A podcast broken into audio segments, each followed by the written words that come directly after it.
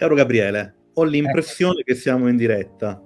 Eh, intanto ti saluto eh, e saluto il pubblico che eh, pian piano si coagulerà attorno a questo, a questo metaschermo nei loro schermi. Eh, torniamo dopo un po' di tempo, torniamo per un motivo speciale, per un'occasione speciale che si evince dal terzo riquadro che sta sotto di noi. Come si dice ogni tanto, Gabriele, siamo nani sulle spalle di un gigante, eh, quindi lo salutiamo e ringraziamo diciamo in anteprima il, il dottor Recalcati, Massimo Recalcati per la generosità. Benvenuto. Buonasera, grazie per l'invito. Buonasera, buonasera a lei. Dicevamo off camera, Gabriele, eh, in qualche modo tendendo un agguato al professor Recalcati che eh, diciamo, si immaginava di avere delle persone serie davanti, che in realtà la trasmissione eh, segue una, un orientamento punk, eh, però tende diciamo, a voler entrare, a fondare una serie di problemi in maniera specifica. Allora, il professore Calcati è, come dicevamo, un grafomane, cioè scrive tantissimo. Eh, lo abbiamo contattato un po' di tempo fa con un interesse specifico, cioè l'interesse verso questo suo volume che vedete qui, eh, Ritorno a Jean-Paul Sartre, Esistenza, Infanzia e Desiderio, un volume uscito nel 2021 per Einaudi, nello specifico per la piccola biblioteca Einaudi, e quindi stiamo parlando di un volume che ha un taglio eh, specifico, cioè un saggio scientifico, eh, un saggio scientifico con tutti i crismi e anzi una lettura eh, senz'altro non semplice, eh, che però eh, non è un libro fra i libri, è un libro che ha una sua... Eh, che nella vasta opera recalcatiana ehm, in qualche modo si fa come collettore di una serie di ossessioni e compulsioni eh, del dottore Calcati eh, in qualche modo è un libro che una parte da una verve autobiografica, cioè qui abbiamo il Recalcati più, più filosofo, memore della sua formazione, eh, memore eh, dell'opera sartriana, che dice eh, con una certa eh, anche vena polemica eh, essere un'opera oggi forse un po' dimenticata, forse un po' caduta in disuso. Non si studia più così tanto Sartre, e forse si studia ancora meno quel Sartre che interessa Recalcati, che è uno dei possibili Sartre. Il Sartre che, diciamo, parte dalla nausea, eh, che è interessato eh, a questioni che in qualche modo si intersecano con gli interessi più semiotici o semiofili, cioè in che modo l'esistenzialismo è forse limitato dalla, dalla visione strutturalistica, da questa volontà di ingrigliare il reale che ci dice Recalcati è qualcosa di diverso dalla realtà. Eh, è un luogo, qua traduco, professore naturalmente avrà poi tutto il margine per correggere le mie, diciamo, improprietà, ma sembra di intendere il reale come un luogo dell'insensatezza, come un luogo in cui il senso si sfrange, ehm, un luogo necessario e non necessario, in un certo senso paradossale, che connette a una fase che non è soltanto una fase della vita, cioè l'infanzia, ma che è un tempo, lui usa spesso questa idea, cui si ritorna in maniera spira- spiraliforme, andando avanti ma nel contempo retrocedendo, trasformando in eventi spaci- specifici fatti della vita che in qualche modo retrocedono in questo senso le proprie cause. Ecco anche perché in questo libro, che parte quindi dal tema dell'esistenza, si va poi con un salto che a me sembra in qualche modo semiologico alla biografia, no? Eh, si, si, va a leggere la biografia di Genet, ma soprattutto il lavoro eh, biografico che fa ehm, Sartre su, su Flaubert, no?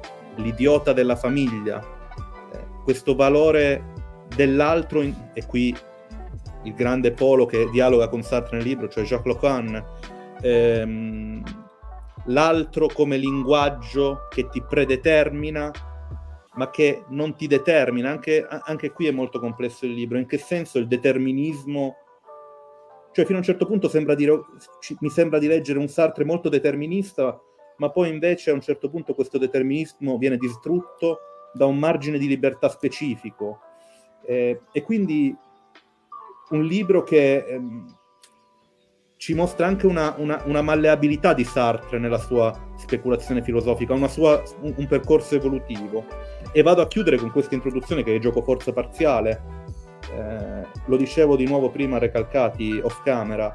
Eh, è interessante perché questo è un libro di teoria, di teoria hardcore, di teoria spinta, eh, però si, vi si legge un orientamento euristico, un, ori- un orientamento operazionale, cioè sembra in qualche modo di leggere il lavoro che Recalcati fa come premessa metodologica quando deve affrontare nel suo lavoro di psicanalista l'esistenza di un paziente, cioè il punto di partenza in qualche modo nel definire un certo tipo di approccio clinico, ma questa è una mia congettura naturalmente.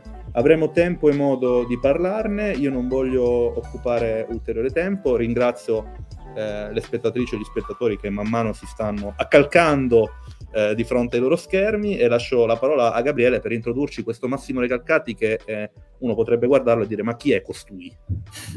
Grazie Bruno. Grazie a tutti voi che siete online, grazie al dottor Recalcati che ha accettato questa, questo agguato, questa trappola semiotica, come diceva Bruno.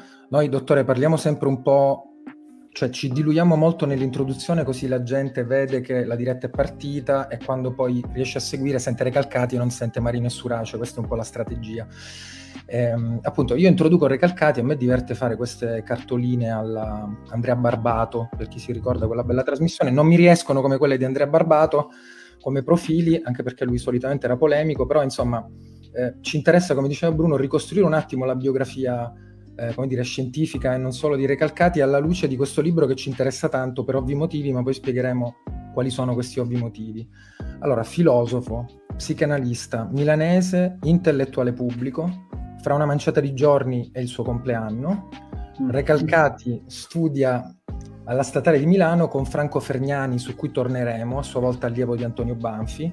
Guarda caso, siamo negli anni 80, alla metà degli anni 80, la tesi di filosofia di Recalcati è su Sartre, in particolare i rapporti possibili tra Sartre e Freud. Quindi vedremo che c'è un, uno sbilanciamento, un riposizionamento da questo punto di vista con questo testo di cui parliamo oggi e a partire dal quale parliamo.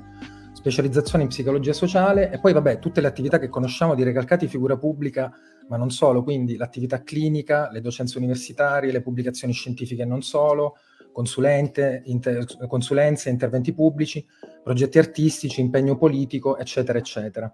Eh, da un punto di vista clinico, l'inizio eh, come dire, del percorso di Recalcati come psicoanalista è molto concentrato sulla questione dei disturbi alimentari, le dipendenze e poi tutta una serie di figure che lui stesso, ma non solo, definisce nuove figure della clinica, fino a un tema, eh, come dire, classico, eh, classicissimo direi, che ha a che fare diciamo, con l'evoluzione del soggetto nella tarda o nella ipermodernità, fino ad arrivare a questo famoso, direi celebre complesso di Telemaco che aggiorna diciamo, i classici della psicoanalisi per quello che riguarda la dissoluzione della figura del padre. Arriviamo al nostro Sartre. Il libro che, pre- che presentiamo oggi eh, è stato tra l'altro premiato ad Udine come, eh, come dire, libro filosofico dell'anno 2021 ma c'è tutto un retroscena che si intuisce appunto fin dalla questione che abbiamo appena tirato fuori della tesi e della formazione filosofica di Recalcati, cioè ehm, Recalcati tra le tante cose eh, dirige una collana Feltrinelli che si chiama Eredi, non a caso, anche questo qua diciamo dal padre all'eredità è un tema che ricorre sempre nelle opere di Recalcati, eh, dirige una collana che per, a noi è molto cara perché eh, ospita eh, la monografia di Claudio Palucci su Umberto Eco, di cui abbiamo parlato diciamo, in maniera estensiva, ma non a caso nel 2019 pubblica, o meglio ripubblica, eh, Franco Fregnani su Sartre, con introduzione, appunto, eh, in qualche modo diciamo curatela eh, di, di, di, Recalcati. Quindi, adesso stiamo parlando noi da nove minuti, direi che potremmo fare sentire la voce di, di Recalcati. Ehm, noi siamo semiologi, la semiotica per grande parte deriva da quella cosa ingombrante e importante che è stato lo strutturalismo, che ha avuto in Sartre, nell'esistenzialismo e nell'umanesimo, diciamo, sartreano un totem polemico importante e viceversa. Eh, pensiamo a testi di Sartre come Lo scrittore e la sua lingua, l'antropologia, no? le interviste in cui si problematizza il passaggio di staffetta, la frizione tra esistenzialismo e strutturalismo. Sartre eh, negli anni 60 era un Moloch intoccabile del pensiero francese non solo, e poi a un certo punto, come dice a pagina 2 del libro, eh, in qualche modo, in qualche decennio, è stato spazzato via da strutturalismo e post-strutturalismo fino a diventare verbatim un cane morto. Ecco, Sartre è scomparso dai discorsi. Perché Sartre è scomparso dai discorsi e perché ha senso riprenderlo oggi in una chiave che poi andremo approfondendo, come dire, passo dopo passo? Beh, intanto buonasera a tutti e grazie di nuovo per questo invito. Ehm, vado dritto a, alle prime questioni che avete mh, sollevato. Ehm, perché Sartre è diventato un cane morto? Beh, perché diciamo, il pensiero filosofico ha imboccato da una parte eh, una via tracciata da Heidegger che collocava diciamo, ogni forma di pensiero del soggetto all'interno della, di una cornice metafisica e, per cui il giudizio di Heidegger ha, come dire, stroncato ehm, la filosofia di Sartre, riducendola, diciamo così, ad una mh, rappresentazione umanistico-metafisica della soggettività. E dall'altra parte, insieme appunto al colpo eh, inferto da Heidegger e dall'heideggerismo, eh, dall'altra parte lo strutturalismo ha evidentemente compromesso alle radici la concezione sartriana del soggetto, mostrando, come dire, che eh, non c'è libertà nel discorso, ma che, diciamo così, l'intenzionalità del soggetto è innanzitutto intenzionata dalla presa eh, discorsiva in cui essa si trova ogni volta. Questo spiega, diciamo così, una mh, caduta nell'oblio eh, del pensiero di Sartre. Io ritengo invece, ed è per questo che ho insistito veramente con un forcing eh, anche soggettivo dispendioso eh, presso l'editore saggiatore perché venissero ripubblicate le grandi opere di Sartre. Ehm, ho curato personalmente l'introduzione all'idiota della famiglia, che come è stato notato è come dire, il mio focus attraverso cui rileggo tutto Sartre. No? Eh, l'operazione dal punto di vista testuale metodologica che io compio è prendere l'idiota della famiglia, che è un'opera dell'ultimo Sartre, siamo nei primi anni 70, e da, a partire da questo vertice rileggere diciamo, eh, tutto Sartre. Così come ho insistito ed uscirà eh, all'inizio del 23 la nuova edizione con la traduzione di Franco Fergnani dell'Essere il nulla, di cui anche in quel caso ho curato diciamo, l'introduzione. Lo stesso vale per la ripubblicazione recente della grande opera su Genet. Insomma, mi sto facendo promotore di una eh, rimessa in circolazione, diciamo, delle categorie, delle parole, dei, dei temi sartriani. Um, mi soffermerei intanto sulla questione che mi sembra colleghi i due interventi che mi hanno introdotto sulla questione del determinismo, perché è centrale sia in generale per il contributo che Sar può dare alla psicoanalisi, come, come Bruno mi chiedeva, eh, sia più nello specifico per cogliere il rapporto tra Sartre e lo strutturalismo. Allora, sul determinismo ci sono due, due movimenti che Sartre compie in momenti differenti della sua opera. Il primo movimento è quello che trova, diciamo così, la sua coagulazione teoretica nell'essere nulla, quando Sartre parla di Freud eh, e accusa apertamente la psicoanalisi tout court e Freud in quanto padre della psicoanalisi di determinismo, e cioè di un determinismo, questa è la formula, di un determinismo verticale che comprometterebbe, diciamo così, la dimensione estatica della soggettività, cioè la sua trascendenza, la sua progettualità, nella misura in cui appunto è il passato che verticola, verticalmente eh, condiziona il tempo presente e riduce la possibilità di gioco dell'avvenire. Mm? Il determinismo eh, freudiano sarebbe un determinismo archeologico, fondamentalmente. Cioè il passato che coincide con l'infantile, questo è importante per me, perché tutto il lavoro che ho fatto è sottrarre l'infanzia a questa concezione causalistica, persino fisicalista a volte che Freud ha del passato, l'infanzia sarebbe, diciamo, coinciderebbe con un luogo di una causa prima, in senso proprio aristotelico, di una causa efficiente, no? che determinerebbe l'essere della soggettività. Per cui non ci sarebbe possibilità di libertà. Da questo punto di vista il freudismo agli occhi di Sartre è una negazione della libertà. Eh, il passato determina in modo inesorabile, diciamo così, il futuro. Sartre parlerà di un crampo meccanicista che caratterizza il pensiero di Freud. E allora il primo movimento che Sartre compie sul determinismo è sottrarre la soggettività dall'archeologia freudiana. E, e, come la sottrae? Eh, la sottrae mostrando che la temporalità che istituisce il soggetto non ha a che fare con nessuna causalità efficiente, non è una temporalità archeologica, ma è una temporalità che si istituisce sulla, ehm, sulla legge della precu, quindi della retroazione. È una temporalità che si costituisce sul futuro anteriore. Questo è il primo grande, grandissimo debito che Lacan ha con l'operazione Sartre, no? Perché siamo agli inizi degli anni 40, eh, Lacan formalizzerà in funzione campo, che è il suo testo manifesto del 53, questa temporalità eh, come al futuro anteriore, ma è una ripresa evidente dell'idea sartriana della temporalità eh, come movimento di risignificazioni successive di ciò che è già accaduto, per cui diciamo il, il, l'estasi fondamentale della temporalità non è più il passato ma è l'avvenire. L'avvenire che produce appunto significazioni singolari del tempo eh, passato e istituisce fondamentalmente il tempo storico.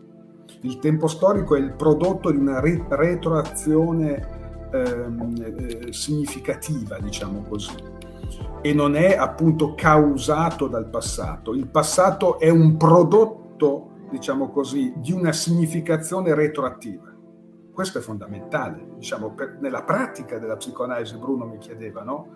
Non c'è possibilità di pensare alla psicoanalisi se non a partire dal fatto che la parola la funzione eh, semiotica della parola per la psicoanalisi è fondamentalmente una funzione di risignificazione del passato, cioè di creazione del passato, non solo di rivelazione, ma proprio di crea- il potere creatore dell'inconscio, direbbe Andre Green, no? che tra l'altro è stato appunto un allievo, un allievo di Lacan. Quindi il primo movimento con- consiste nel eh, come dire, decostruire la temporalità archeologica di Freud per introdurre eh, la temporalità della pre-Q come tempo del soggetto che esalta la funzione, usiamo proprio il termine tecnico che Sartre comincia a utilizzare già nell'essere il nulla e che espanderà eh, e valorizzerà ulteriormente nell'idiota della famiglia, che è un termine che gli proviene non dalla tradizione dialettica,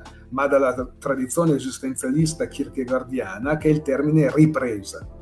Il tempo del soggetto si costituisce come un tempo di ripresa continua, prodotto da continue risignificazioni di ciò che è stato. Questo comporta anche una certa concezione della storia, no? quella che nella critica della ragione dialettica Sartre definisce come l'histoire perforée, cioè la storia è perforata, è lacunosa, non è una legge inesorabile, non è ripetizione di ciò che è già stato, ma è appunto il prodotto di questi movimenti continui, spiraliformi di risignificazione. Questo è il primo passaggio. Poi che cosa accade? Accade che si afferma lo strutturalismo. E lo strutturalismo è uno straordinario aggiornamento del determinismo.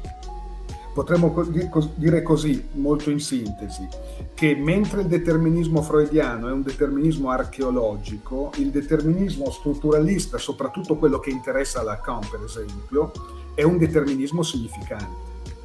Quindi il significante va a prendere il posto dell'infanzia, diciamo, mentre per Freud ciò che determina l'esistenza è l'infanzia, cioè il passato infantile proprio, no?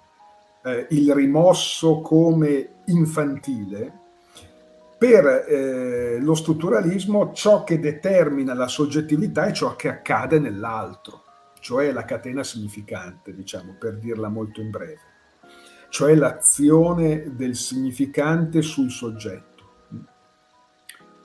è il taglio del significante, la funzione letale, insomma ci sono diverse eh, formule con cui Lacan eh, teorizza questo determinismo, che però diversamente dal determinismo freudiano non è un determinismo chiuso, ma un determinismo aperto, perché il significante rappresenta il soggetto per un altro significante, secondo uno slittamento metonimico che dunque prevede sempre la possibilità di eh, risignificazioni eh, a precu. Terzo, ultimo movimento, qual è eh, la reazione di Sartre nei confronti dello strutturalismo? Eh, beh, eh, ripensare il determinismo. E come ripensa il determinismo? No? Poiché non può più valere quella concezione della soggettività come libertà che lo strutturalismo ha, ha messo radicalmente in crisi, no? mostrando che c'è eh, una eh, come dire, prevalenza dell'altro rispetto al soggetto, che la funzione della parola dipende dal sistema del linguaggio, no? detto in modo sassuriano classico, no? che è il sistema della lingua da cui dipende la funzione singolare della parola.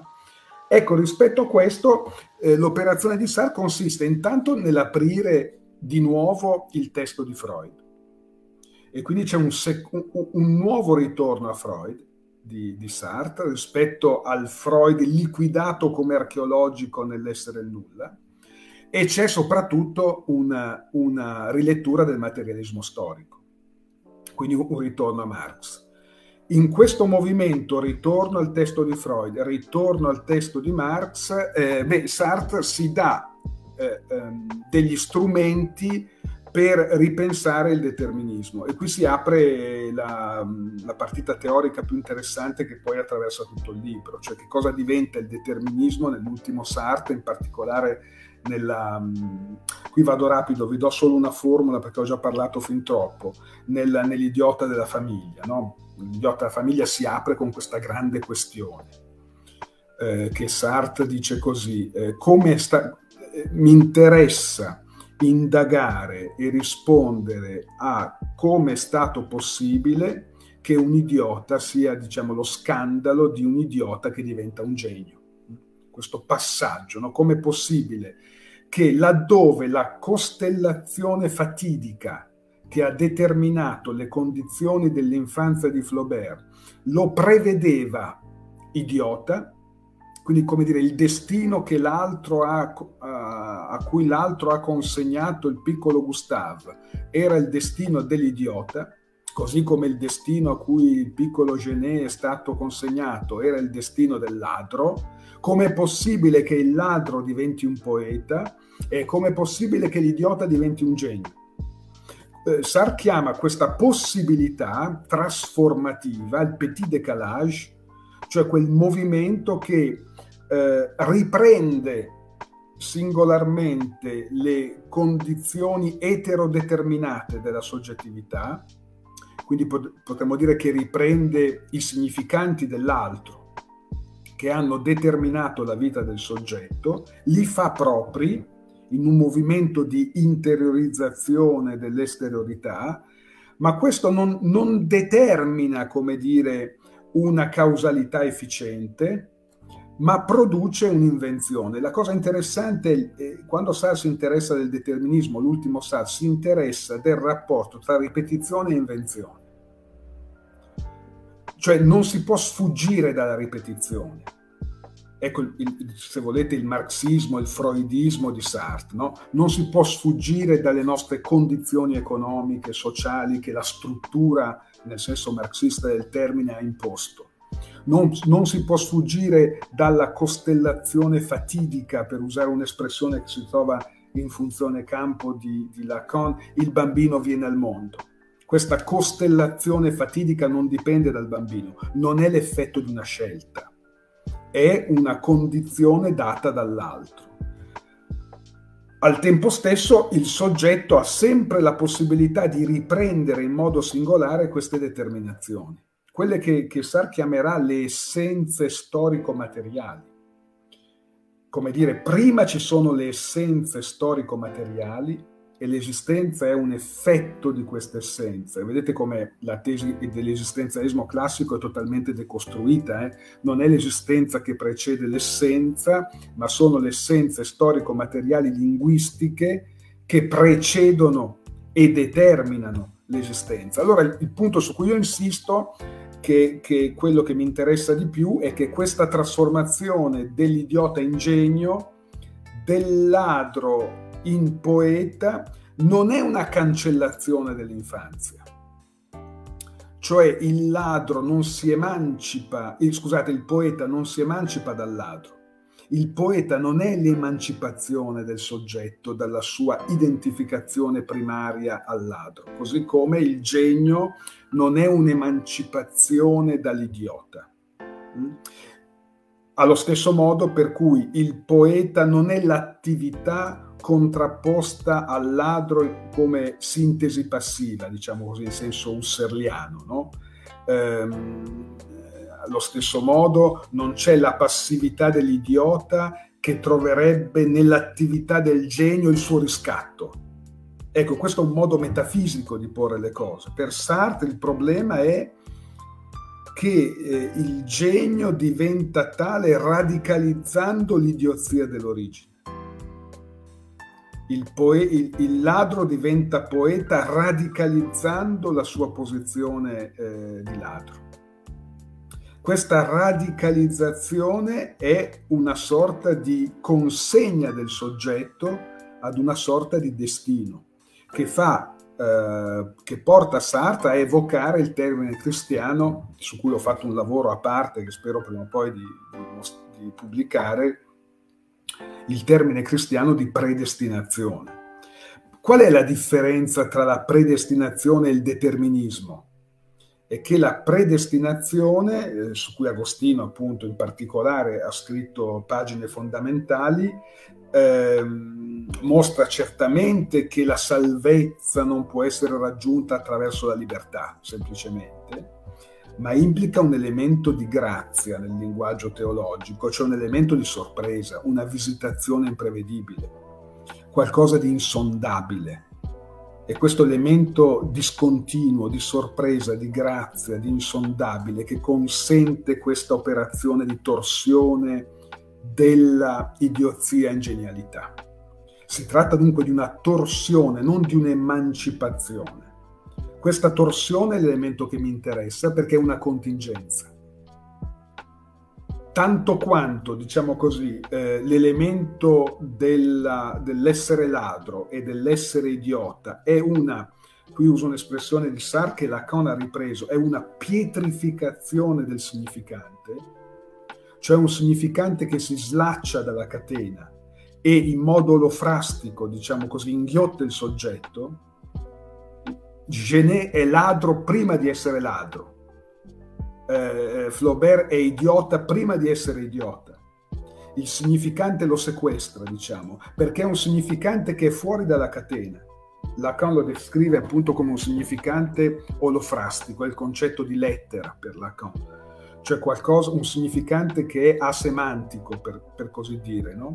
quindi fuori dal senso, è un significante che è reale, allora, il, il reale non, non, indica solo lo sfrangiamento del senso, ma il reale è anche, un, è anche il trauma in quanto inassimilabile.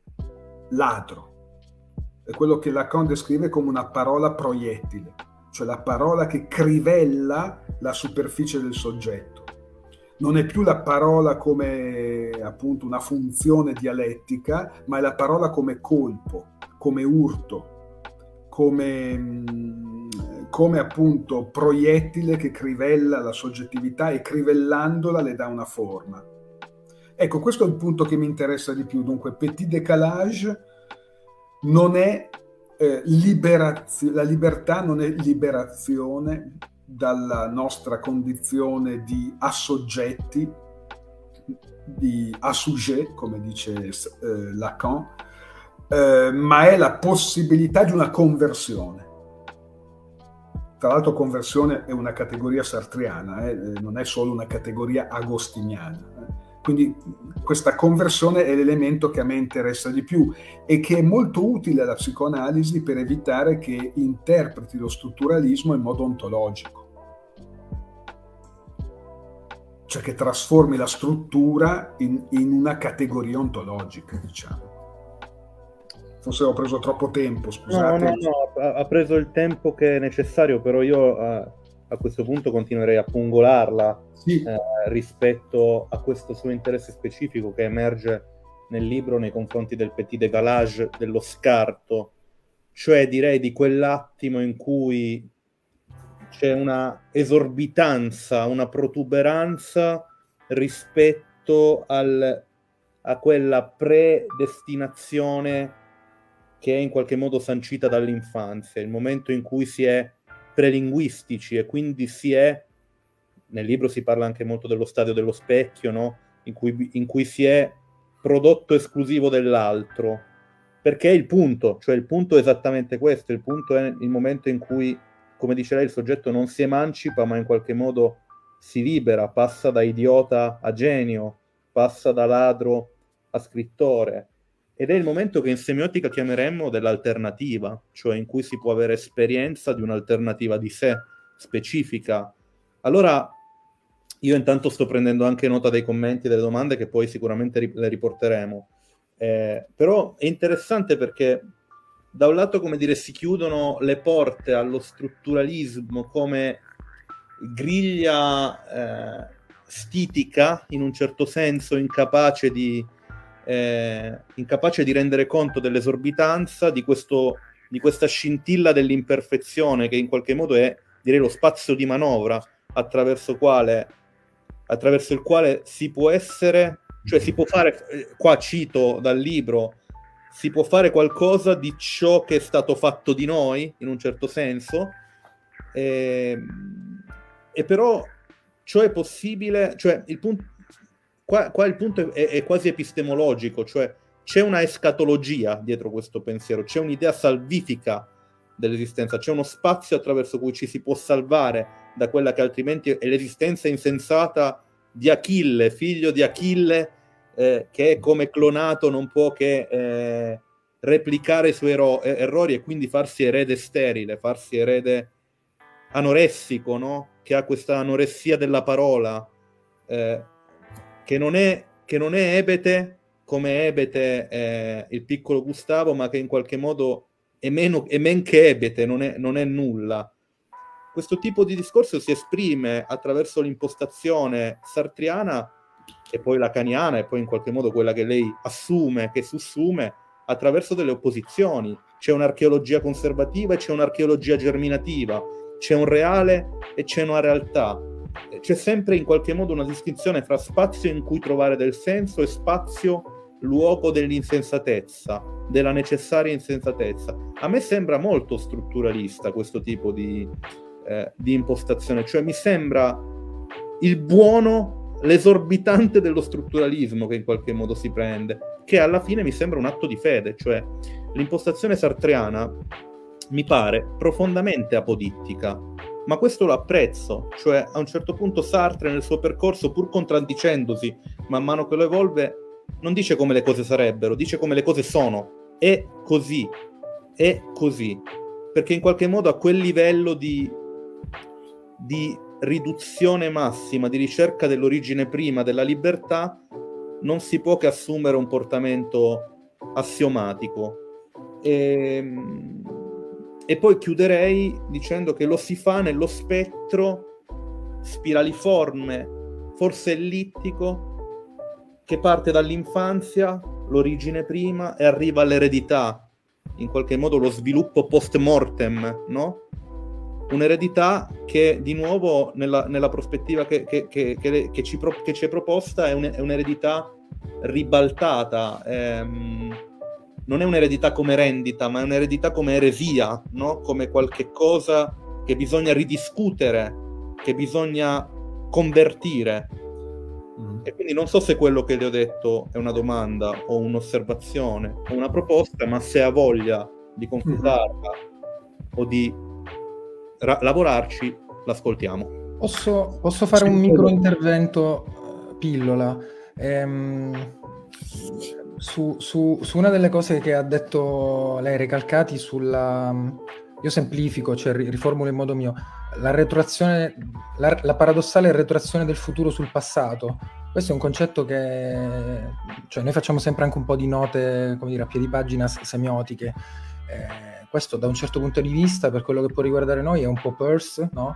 Cioè che il futuro influenza, ma anche forse, però qua mi sto avventurando troppo, diciamo, per le mie competenze, eh, c'entra un po' anche la questione della ripresentificazione, in qualche modo forse, di, di, di Husserl, ma eh, quello che volevo dire soprattutto è perché abbiamo fatto questa puntata con Recalcati su Sartre?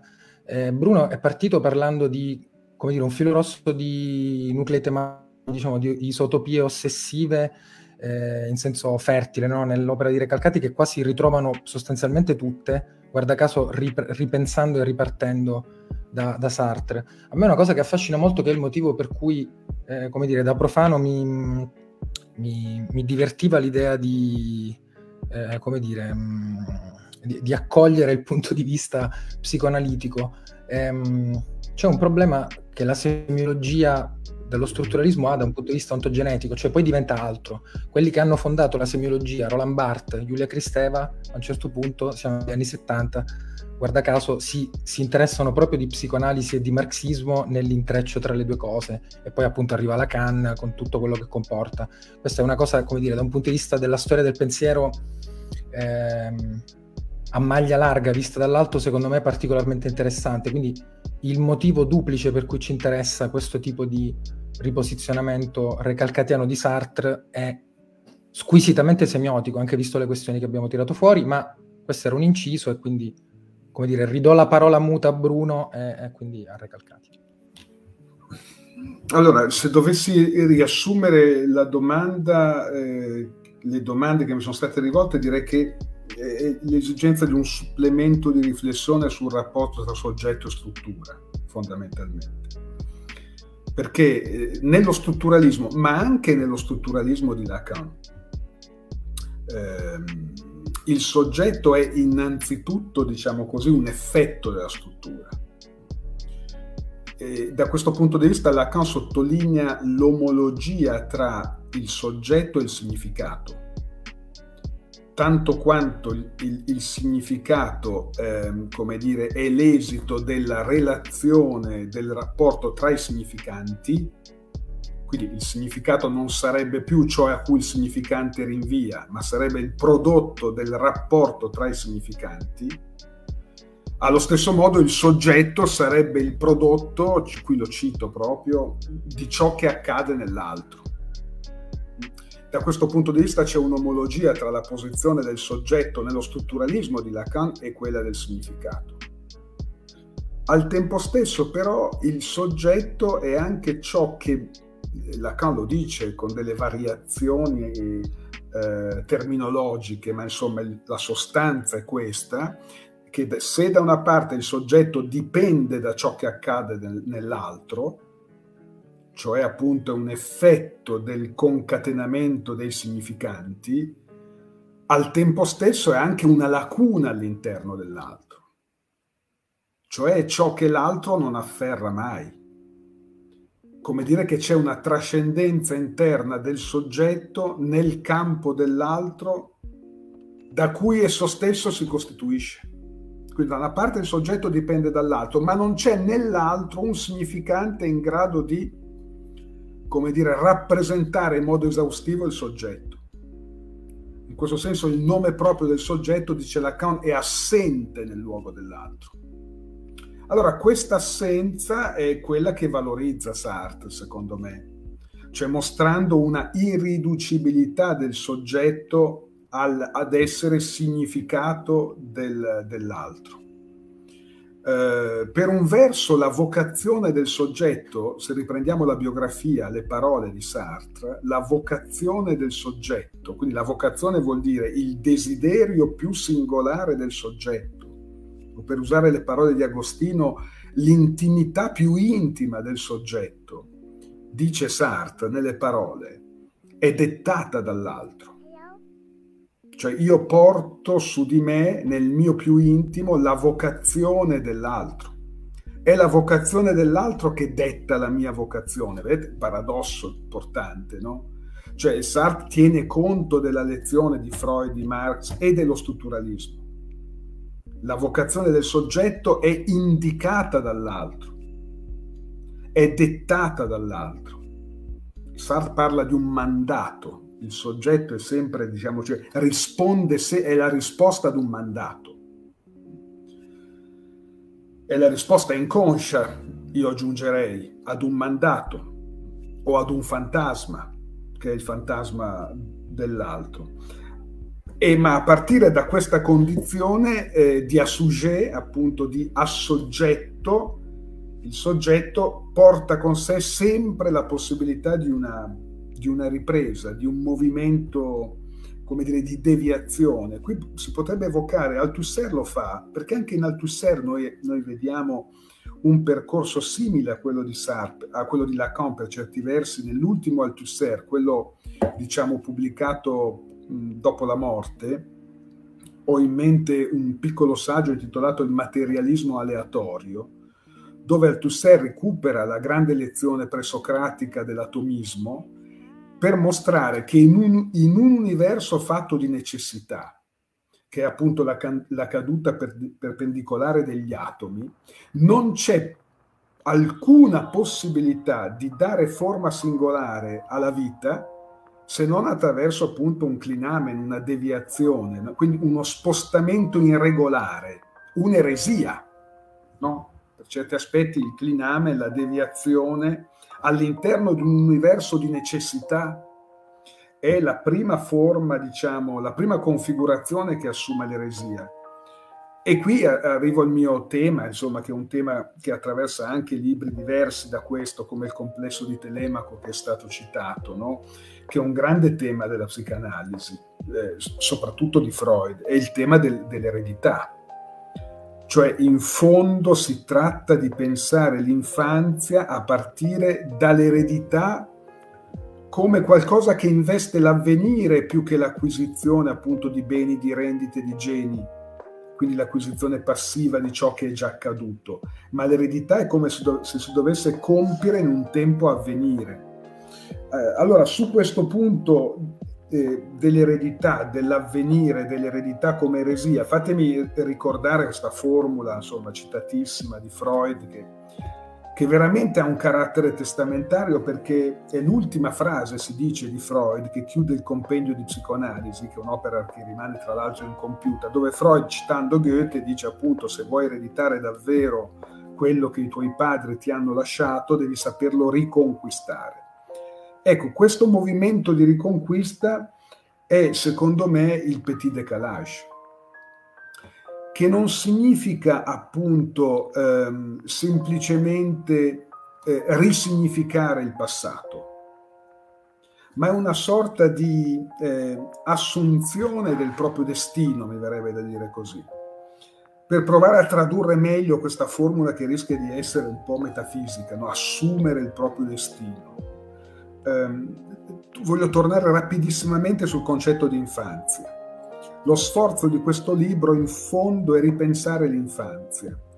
Eh, la psicoanalisi ha pensato con, con Freud già l'infanzia come uno stadio evolutivo, come l'alba della vita, diciamo così, destinata ad essere superata secondo un Aufhebung, secondo una concezione dialettica dell'evoluzio, dell'evoluzione, no? Per cui appunto l'infanzia, eh, la preadolescenza, l'adolescenza, la maturità, la vecchiaia, come gradini di una scala, diciamo, dove il termine Aufhebung bene eh, descrive questa teleologia progressiva. No? La tesi di Sartre invece qual è? Che l'infanzia è l'inassimilabile l'irriducibile, è ciò che ci costringe costantemente a ritornare a, a, a, passare da, sempre dagli stessi punti, diciamo così, sono quelli tracciati dalle parole proiettile, sono quelli tracciati dai significanti traumatici, ladro, idiota, dai significanti dell'altro, che ci costringono ogni volta a ripassare da lì, ma ogni volta a ripassare in modo nuovo Allora, quando Bruno nel suo primo intervento mi chiedeva, ma cosa accade di tutto questo nella pratica della psicanalisi? Beh, accade che per esempio quando un paziente parla del suo passato, non parla mai di qualcosa che è già stato e che è come un blocco inerte alle sue spalle. Non descrive, cioè la parola in psicoanalisi non designa, non descrive qualcosa che è, qualcosa che già esiste a prescindere dalla parola, diciamo così, no? La parola non si limita a designare un essere che esiste a prescindere dalla parola, ma nella misura in cui la parola nomina, se volete questo è quello che nel mio lavoro sulla Bibbia ho, ho isolato come il primo grande debito della psicoanalisi rispetto alla Torah. Eh, perché nella Torah eh, la parola è innanzitutto luce, cioè l'evento che rende possibile l'esistenza delle cose. Non è, le, non è la funzione che nomina le cose. Eh, questo mi pare un punto essenziale. In funzione campo Lacan riconosce questo debito con la Torah. Cioè la, l'esperienza della parola in psicoanalisi non, è, non può essere schiacciata ovviamente né sulla pragmatica della comunicazione, né può essere ridotta a un atto di designazione perché è fondamentalmente un atto di rivelazione. Per cui quando un paziente parla del, del, proprio padre, per esempio, della propria infanzia, fa esistere padri differenti, infanzie differenti. È chiaro che il suo discorso è calamitato da alcuni significanti, che noi definiamo con Lacan i significanti maître, dei significanti guida, dei significanti che, come dire, come dei pesi gravitazionali orientano la costituzione del discorso di un soggetto, che sono riconoscibili. No? Eh, per esempio, nella, nell'esperienza analitica comune dell'associazione libera, in cui l'analista invita il paziente ad associare liberamente, noi vediamo sempre che l'associazione libera, come Lacan dice in più occasioni, non è mai libera, perché l'inconscio eh, porta il soggetto costantemente a far ruotare il suo discorso inconsciamente attorno ad alcuni significanti pivot, che sono appunto le parole proiettile, i traumi, i significanti asemantici, la lettera, insomma la con, mm, nomina in modo diverso questi punti che si ripetono come centri gravitazionali all'interno del discorso del soggetto. Ecco, quindi eh, eh, la parola ha da una parte è calamitata a ritornare sempre intorno agli stessi punti, ma dall'altra parte ha la possibilità di fare esistere questi punti sempre in modo nuovo. Per cui le estasi del piccolo Gustave, le sue ebetudini, il suo perdersi nella natura, il suo sentimento di smarrimento, il suo confondersi con la vegetazione o con gli animali, la sua, come dire, incapacità di parlare, il suo essere separato dal mondo, tutto questo è in stretta continuità col lavoro dello scrittore. Il lavoro dello scrittore non è l'emancipazione da questo mondo, ma è la sua radicalizzazione per Flaubert. L'arte è un antimondo, l'arte è un'uscita dal mondo. Ehm, l'arte pone il soggetto come era il bambino perso nelle sue estasi, appunto perdersi nella sua scrittura. La sua scrittura è ciò che fabbrica un mondo separato dal mondo Ecco, questa continuità tra le estasi, le abitudini del piccolo Gustave e l'arte della scrittura, la pratica della scrittura, è un esempio di eredità come eresia.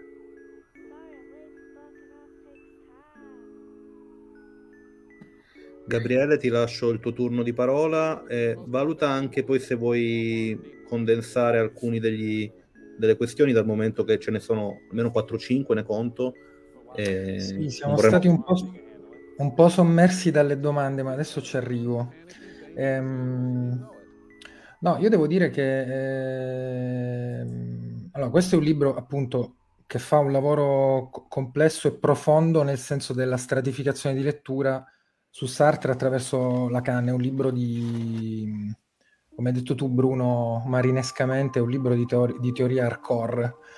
Ehm, però a me in realtà interessa anche un'altra questione bifida, bif- mm, come dire, mm, che potremmo eh, spezzare in due. Eh, secondo me le due cose sono collegate, cioè una specie di, mm, come dire, tentativo di storia esterna di questo libro e non di lettura di questo libro in quanto testo che ha un contenuto che è quello che abbiamo visto, così, ripeto, in maniera sicuramente non esaustiva, ma secondo me... Ehm, come dire, intrigante e eh, tale per cui la gente che si spera non abbia letto ancora il libro ma ci stia seguendo farà quello che deve. Ehm, ovvero sia, ehm, appunto, questo libro, eh, lei, lei, ha detto Recalcati, è un tentativo vabbè, di fare tante cose in realtà che in qualche modo si parlano tra loro a livelli diversi, un riposizionamento to cure dell'infanzia in seno, come dire, alla sua, eh, cioè come teodicea della della psicanalisi o appunto un riposizionamento del pensiero di Sartre, però c'è un presupposto che appunto è, ehm, è focalizzato su quello di questo, autore qua, di questo pensatore qua, e cioè la sua uh, bignamizzazione volgarizzata, cioè eh, noi, noi, semiologi lo sappiamo bene perché per lavorare, siccome il senso è sempre polemico, dobbiamo costruirci dei totem polemici che in qualche modo sono dei modelli che non corrispondono mai alla, tra virgolette, realtà. No? Mm. Anche off camera, quello che dicevo io contro il cognitivismo è un giocattolino del cognitivismo, eccetera.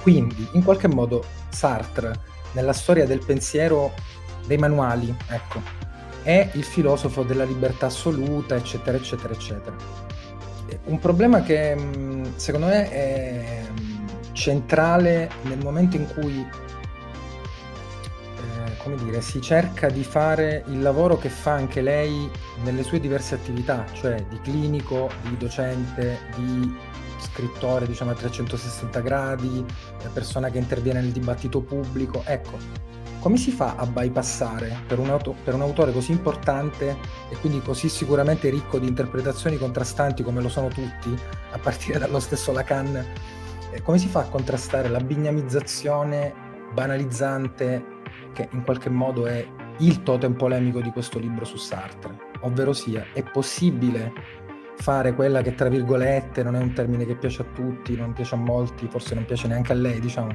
Eh, com'è possibile fare divulgazione, quindi far passare, far passare certe cose senza dover procedere per slogan, frasi fatte, eh, riassunti. E qua vado alla seconda parte della, del discorso che derivo da, da, da, Sartre come figura storica e non solo come pensatore. Cioè, il libro è un libro di teoria.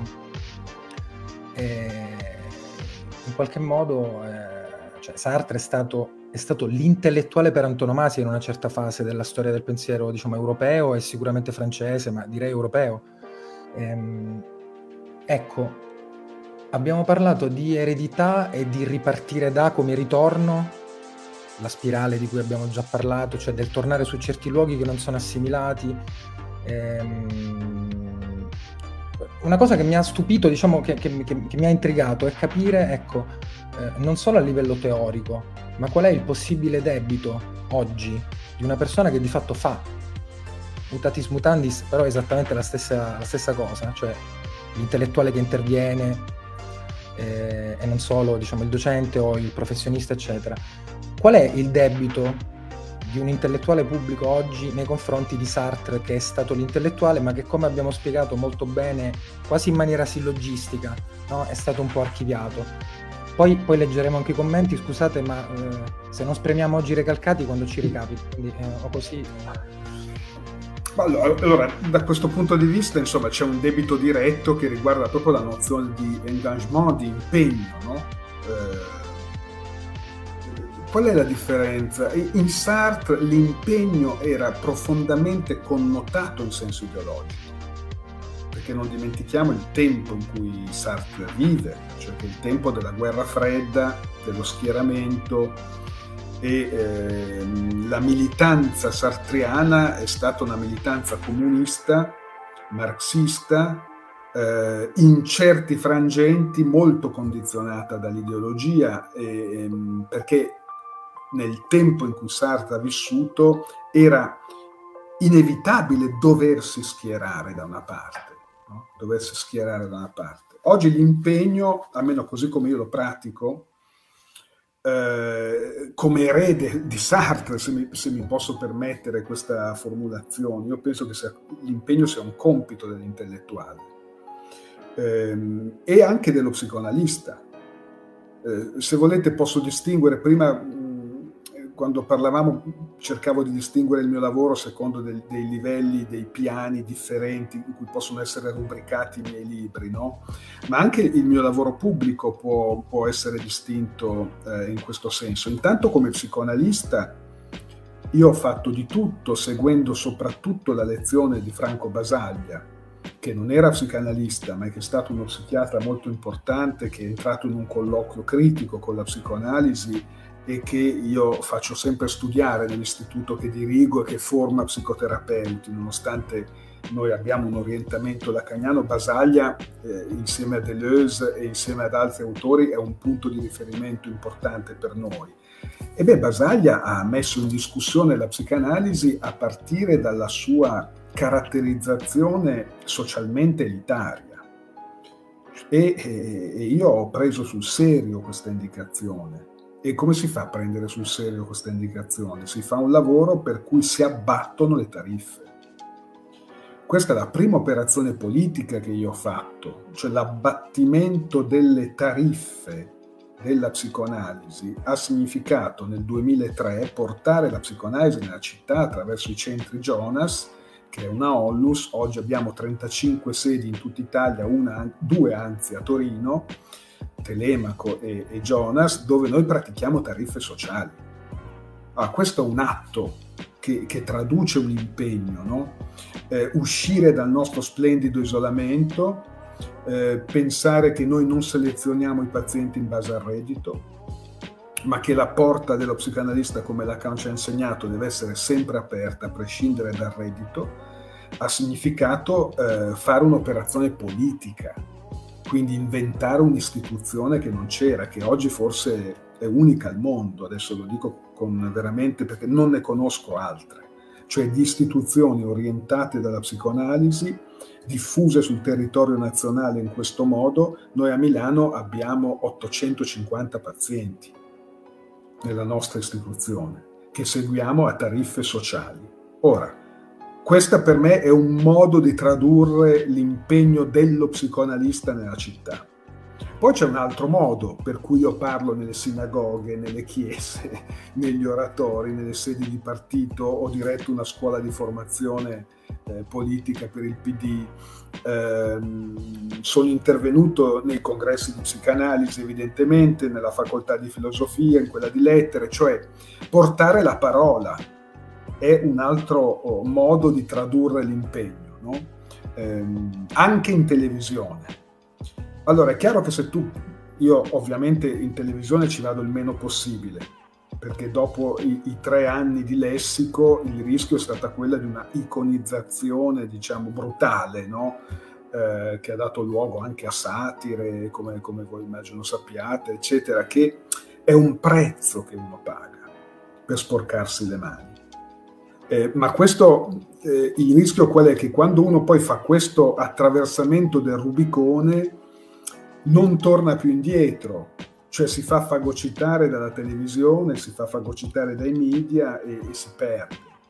Eh, quello che a me salva è la passione per il sapere, quindi la passione per la ricerca, la passione per lo studio, eh, che non è confrontabile a, niente, diciamo, eh, nel senso che non mi interessa il, il successo mediatico, la televisione, anzi io dico no a, a, quasi tutti gli inviti che ricevo per andare in televisione. Eh diserto costantemente la televisione.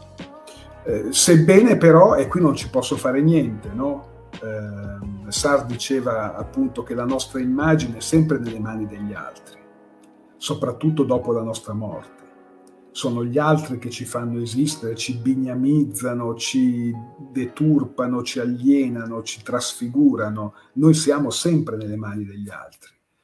E, e quindi io non mi sono sottratto a questa alienazione che davo come un rischio implicito nella, eh, nell'operare nel dibattito pubblico calcolando anche l'effetto clinico che questo avrebbe potuto avere sui miei pazienti, eh, che devo dire, io ho cominciato a occupare una posizione pubblica dal 2010, con l'uscita dell'uomo senza inconscio e col fatto che il Censis aveva utilizzato ampiamente, attraverso il sociologo Derita, le tesi di questo libro senza citarne la fonte.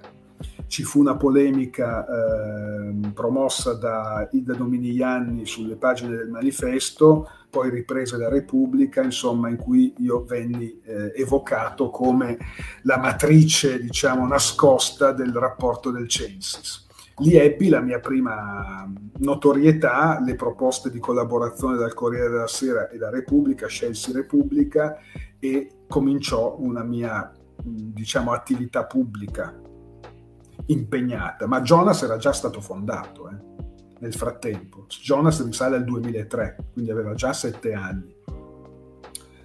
E ecco, non so se, se, se, ho risposto alla domanda di Gabriele, ma insomma ho raccontato un po', devo dire, gli effetti sui pazienti. Ecco, io non ne vedo, per questo continuo sempre con, dosando molto sia la, le apparizioni televisive sia altre cose continuo nell'esercizio di questa libertà intellettuale, perché non vedo effetti nelle cure. Se le, ne vedessi di significativi trarrei delle conseguenze, ma non ne vedo proprio, ecco. anche perché, come Lacan ci insegna, da, strutturalmente eh, i discorsi sono differenti. In un'aula universitaria c'è un regime discorsivo che ti impone alcuni criteri che non è lo stesso quando parlo in una sinagoga o quando parlo alla televisione. I regimi discorsivi cambiano.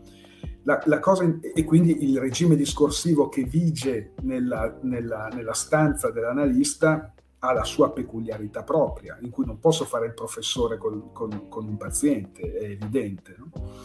Allora il problema qual è? È che in questa rotazione di regimi discorsivi, in questa pluralizzazione dei regimi discorsivi, eh, bisogna non perdersi, bisogna preservare una sorta di baricentro, che è un baricentro etico dal mio punto di vista.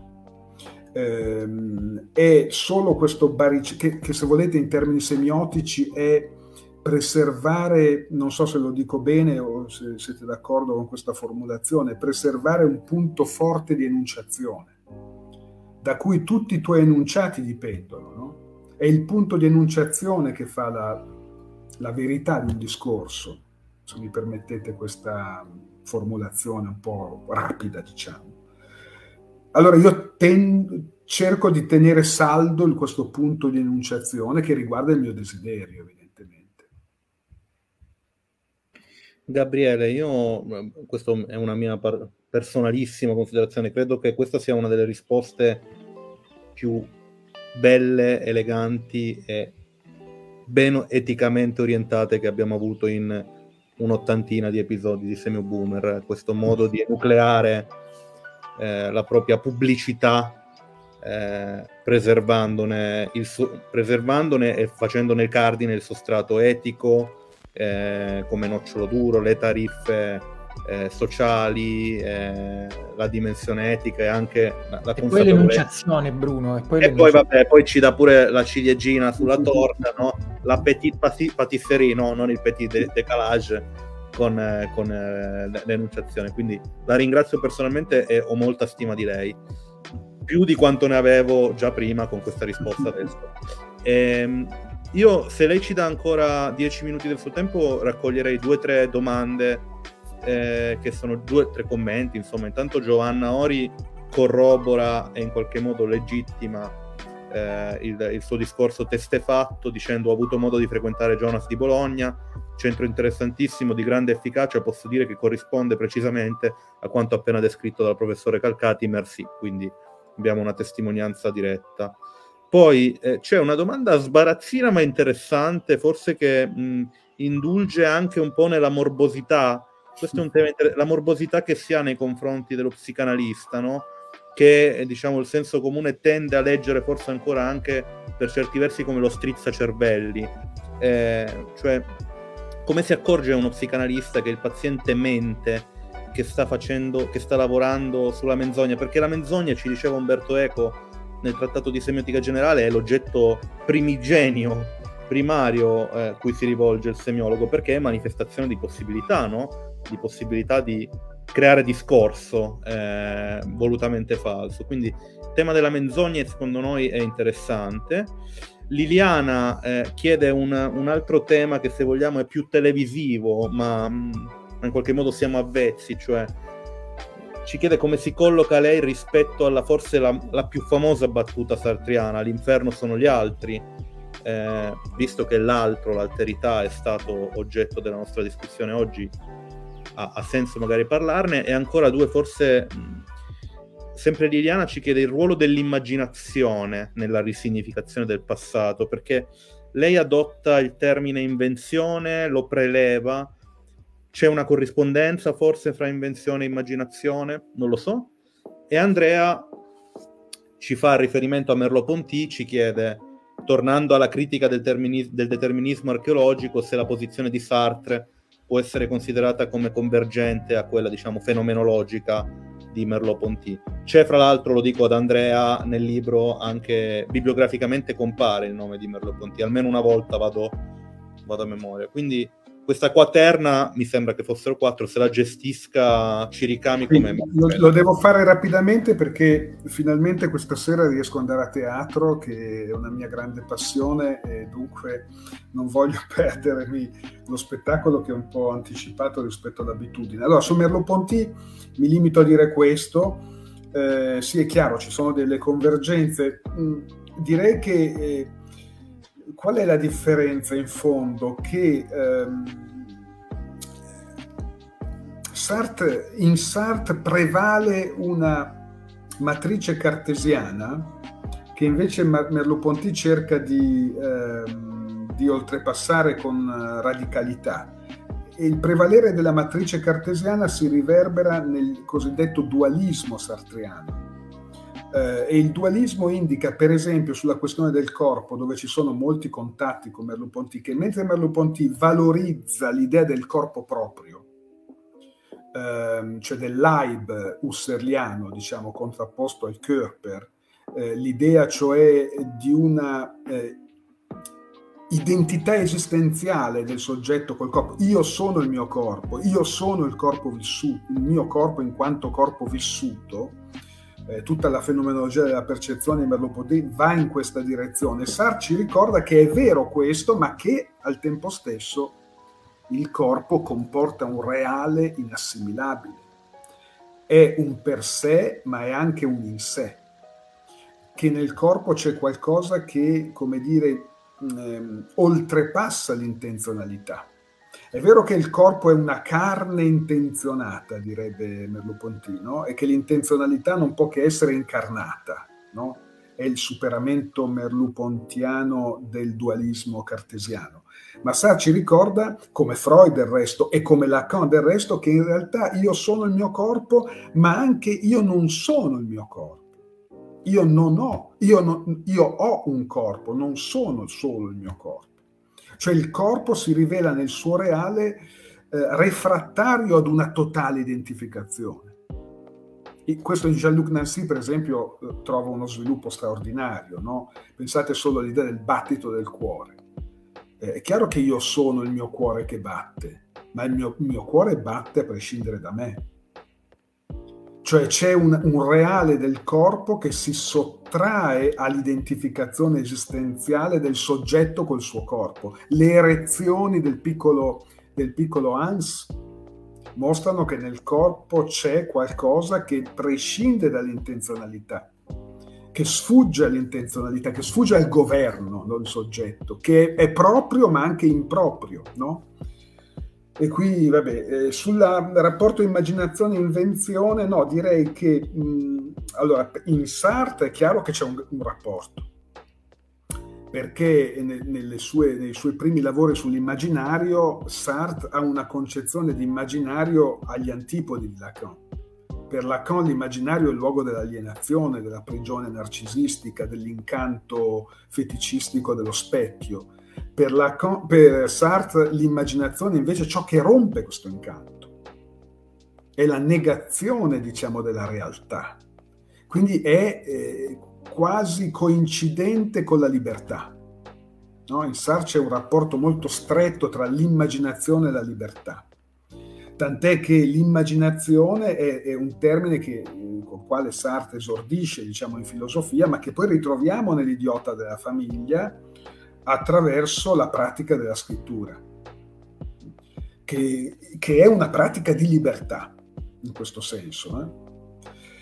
Poi ehm, l'inferno sono gli altri, eh, qual è la mia posizione particolare? Allora, io integrerei quantomeno, no? cioè quello che la psicanalisi ci, insegna è che da una parte eh, l'altro è un luogo infernale, perché è un luogo eh, che ci incatena e introduce asservimento, assoggettamento, ehm, alienazione e quindi in questo senso sarebbe una riedizione dell'inferno sartriano, ma noi sappiamo anche che non c'è esistenza senza l'altro. Questo lo sapeva anche Sartre.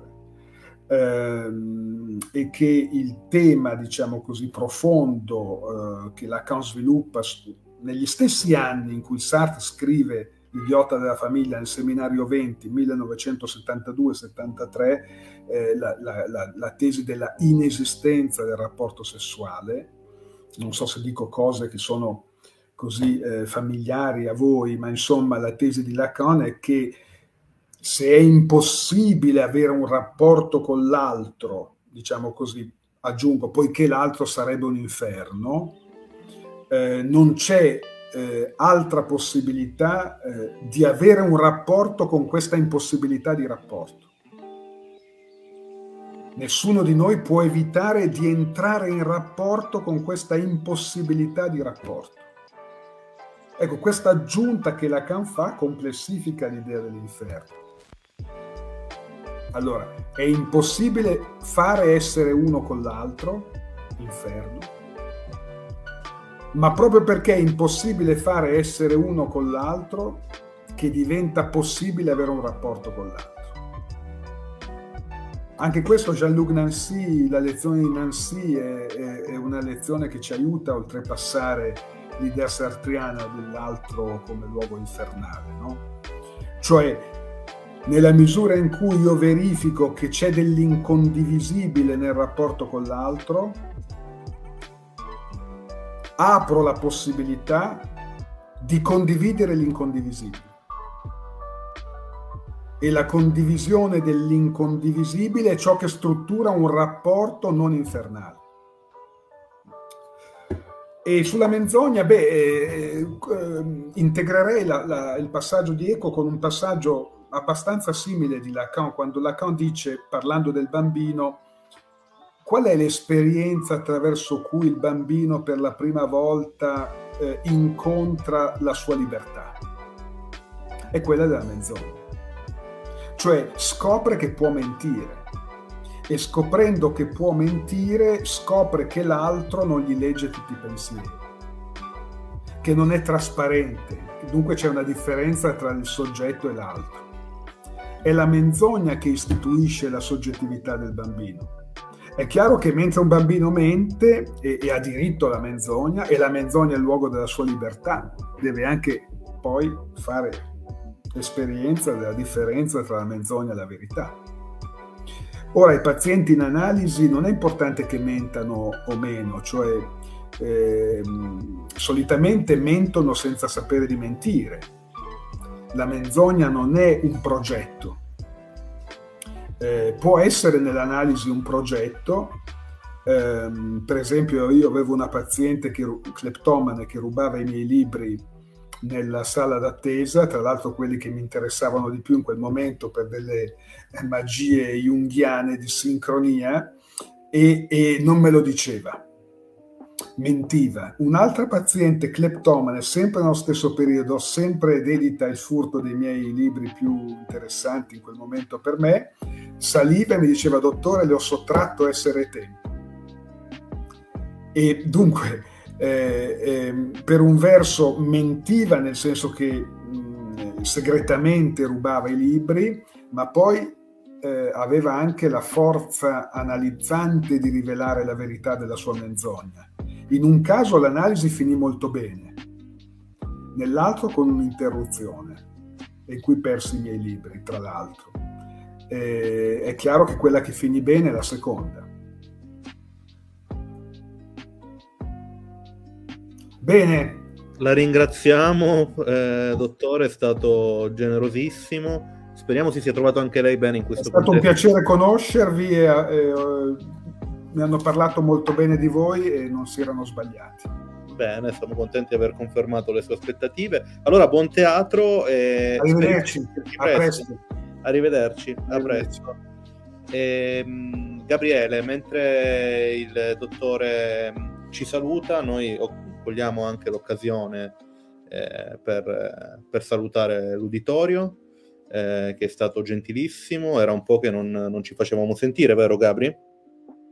Eh, era un pochino, sì, non mi ricordo, cioè l'ultima puntata era con Floridi, era la 79esima ed è stata qualche mese fa, non ricordo più sinceramente. Qualche mese fa.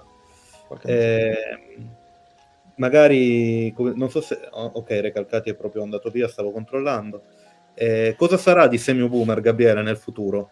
Non mi puoi fare questa domanda perché in realtà non lo sappiamo, però possiamo fingere, possiamo fingere di stare progettando qualcosa. In realtà stiamo progettando qualcosa, però non sappiamo cosa, è questo il, il punto. No? Qual- qualche, qualche cosa salterà fuori, non sappiamo bene quando. Sicuramente questi episodi speciali continueranno a comparire per adesso e avrete nostre notizie quanto prima. Grazie, grazie davvero a tutte e tutti, siete state molto gentili a seguirci e ci vediamo quando capita. Quando capita. Io saluto come la Jalapas.